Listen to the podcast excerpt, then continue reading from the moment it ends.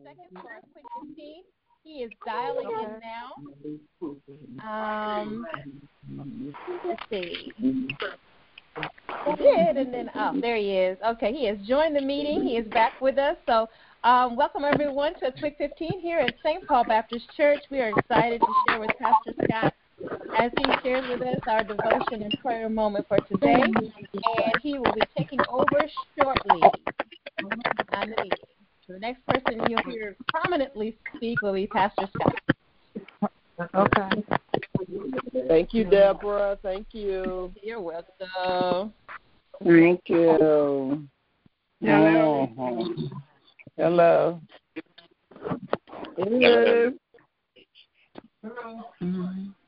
Hello. Hi. Hello. Hey. Hi. Hey. Hey. Hi. Hello. Good evening. Good evening, everyone. Good evening. Good evening. Good evening. Good evening. Good A little connection if, if Good evening. um, right now. Okay. There he is. I see him. Hey, Pastor.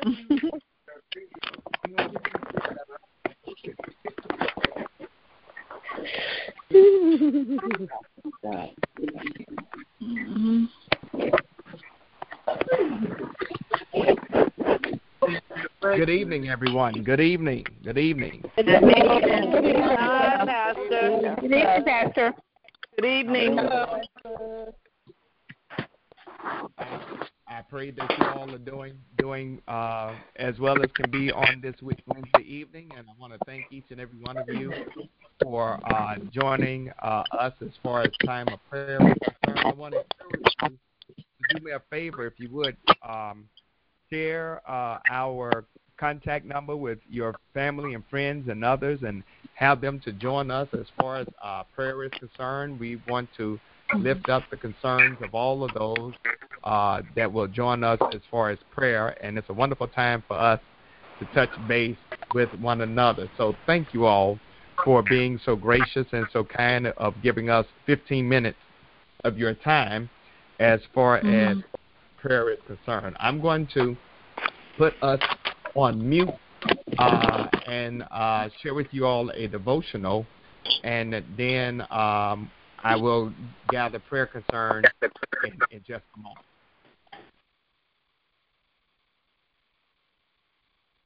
Tonight I want to come from Luke chapter 4, starting at verse 16. Um, and it reads like this So Jesus came to Nazareth, and when Jesus, where Jesus had been brought up, and as his custom was, he went into the synagogue on the Sabbath day and stood up to read. He was handed the book of the prophet Isaiah, and when he had opened the book, he found the place where it was written The Spirit of the Lord is upon me, because he has anointed me to preach the gospel to the poor. He has sent me to heal the brokenhearted, to proclaim liberty to the captives, and the recovery of sight to the blind, to set at liberty those who are oppressed, to preach the acceptable year of the Lord. Then Jesus closed the book and gave it back to the attendant and sat down, and the eyes of all who were in the synagogue were fixed on him.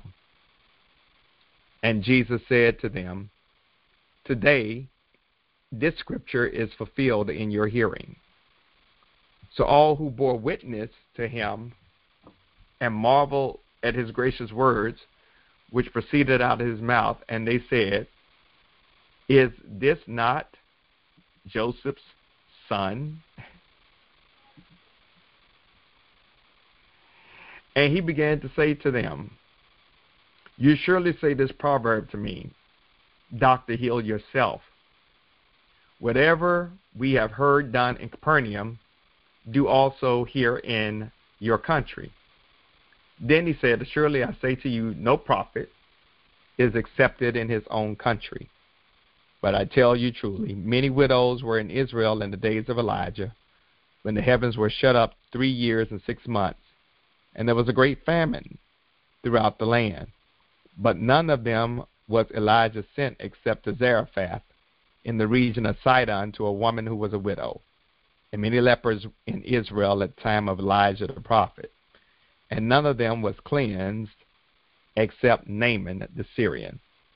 So all those in the synagogue, when they heard these things, were filled with wrath, and rose up and thrust him out of the city, and they led him to the brow of the hill on which the city was built, that they might throw him over the cliff. Then, passing through them, Jesus went his way.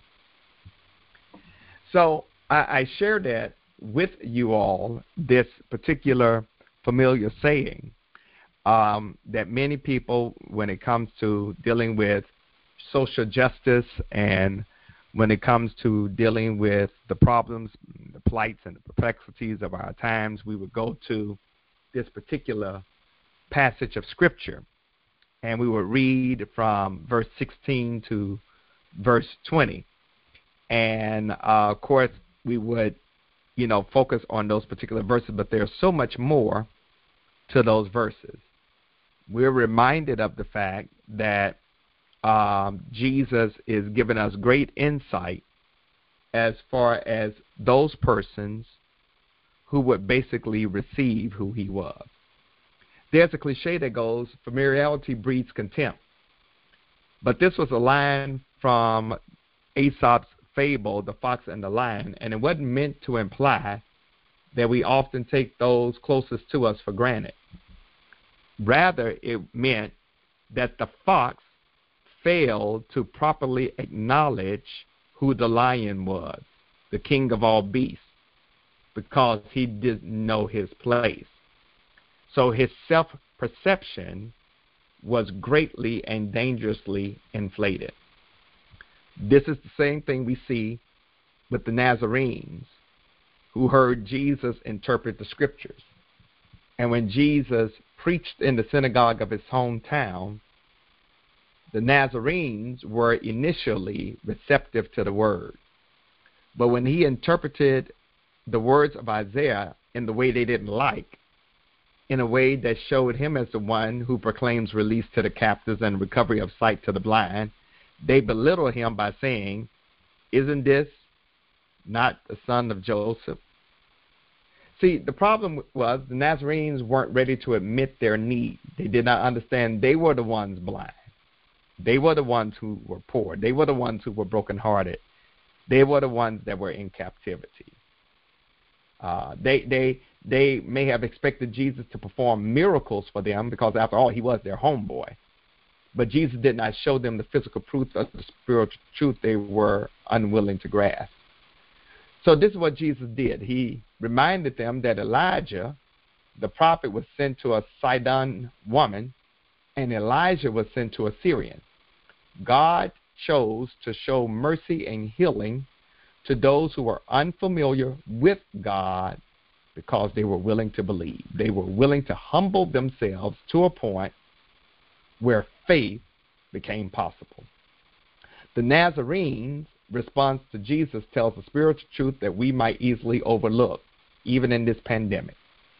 When it comes to the Christian life, it is so tempting to feel we have status, or better yet, in today's terms, that we are privileged. When we're comfortable when we know what to expect from preaching and have memorized the pertinent passages of Scripture, we can feel a sense of entitlement that is dangerous. Entitlement breeds contempt that needs to be uprooted. And until we see our true state, our need to be set free, we will forget we need to humble ourselves before the Lamb of God, who is none other than Jesus Christ. May I also submit that this may be part of the reason we are where we are when it comes to the church in a time like this. We, in this age and culture, have really taken the church and even the ability to come to church for granted. We thought we would always have access to the Lord's house and to the physical sanctuary. And now that's not the case.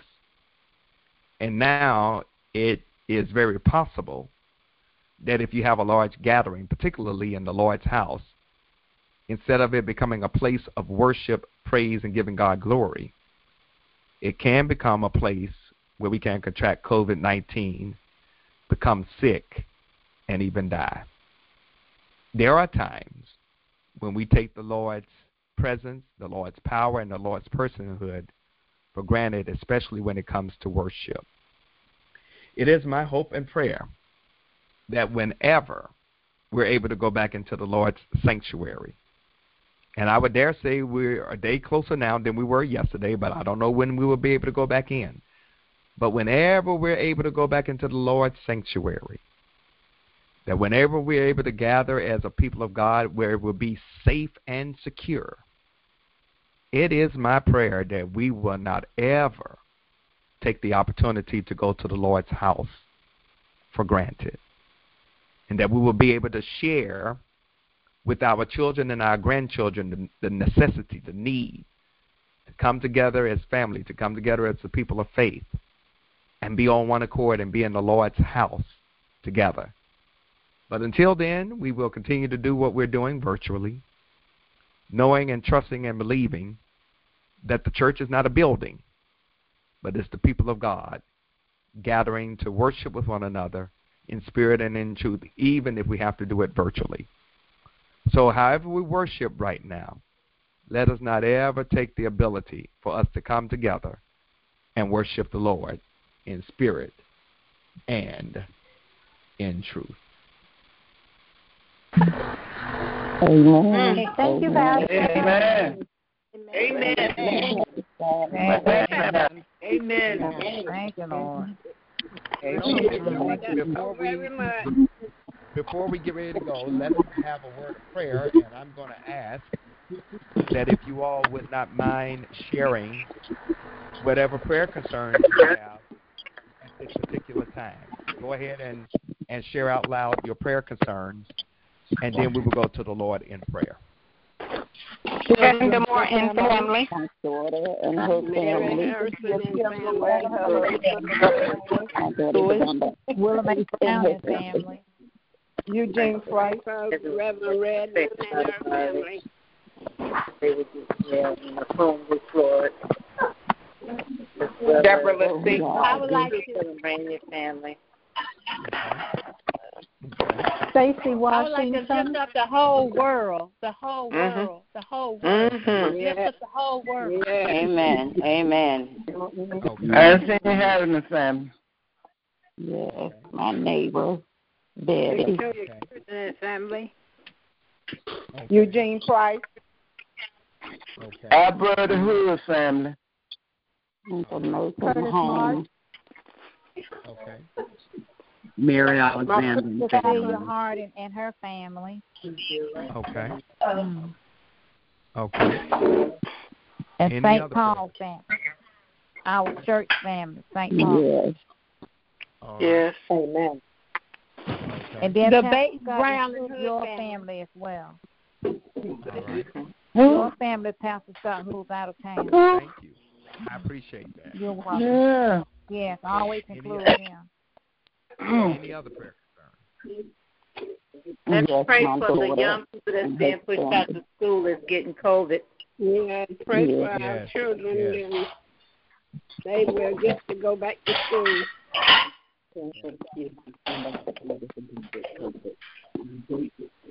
All right. I'm going to put us on mute mode one more time, and we're going to go to the Lord in prayer.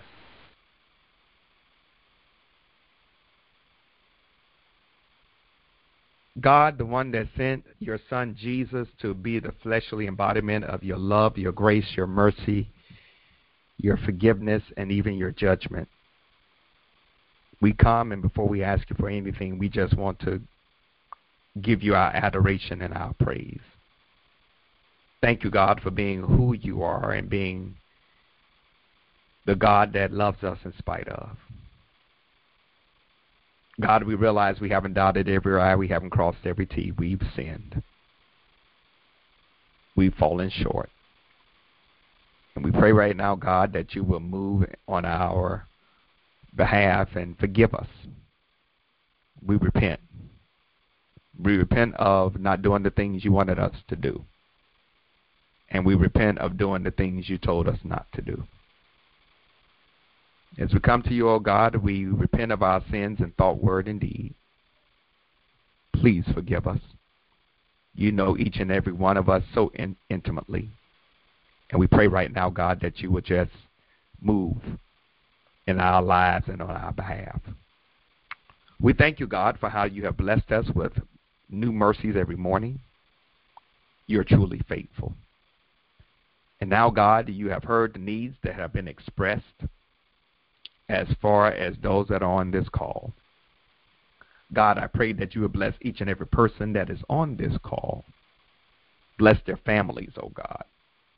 Bless their extended families, O oh God. Bless them for giving the time to participate on this call and redeem their time for such. We pray right now, God, that the concerns that have been shared, that you will start moving in them as your sovereign will so dictates. We know, God, you're too wise to make a mistake and you're too just to treat us wrong. So, God, if you would, in your own powerful way, answer our prayers according to your will. We trust you, O oh God, to do what is in our best interest. And we know, God, you won't do us wrong. God, I pray that you will continue to bless and empower the St. Paul Church to do your work in our community, in our city, county, country, and world. And Lord, we want to be a bright light shining in a dark and dreary place right now. And Lord, before we close, we just want to say we love you and we love each other. Continue to allow for us to be examples of your grace and mercy, your forgiveness and your power. Continue to, God, move in a supernatural way and even, God, allow for us to grow in a virtual manner while we engage in virtual worship, knowing that the church is bigger than a building. And God, don't let us feel like we are entitled to anything. You don't if you do anything else for us, you've already done more than we deserve. And so God, I pray that we will never ever take being able to come together for granted like we have in the past. Being lackadaisical in our participation, in our presence, and yes, in our worship. Help us, O oh God, to realize that we should never take the gathering and the fellowship of the saints, as far as community is concerned, for granted. Now, God, dismiss us from this call, but never from your presence. Keep us in your care, we pray. In Jesus' name, amen. Amen. Amen. Good night, y'all. Amen. everybody. Thank you, Good night, everybody. Amen. Thank you, Pastor. Good night, everybody. Be blessed. Be safe. Be safe. Be safe.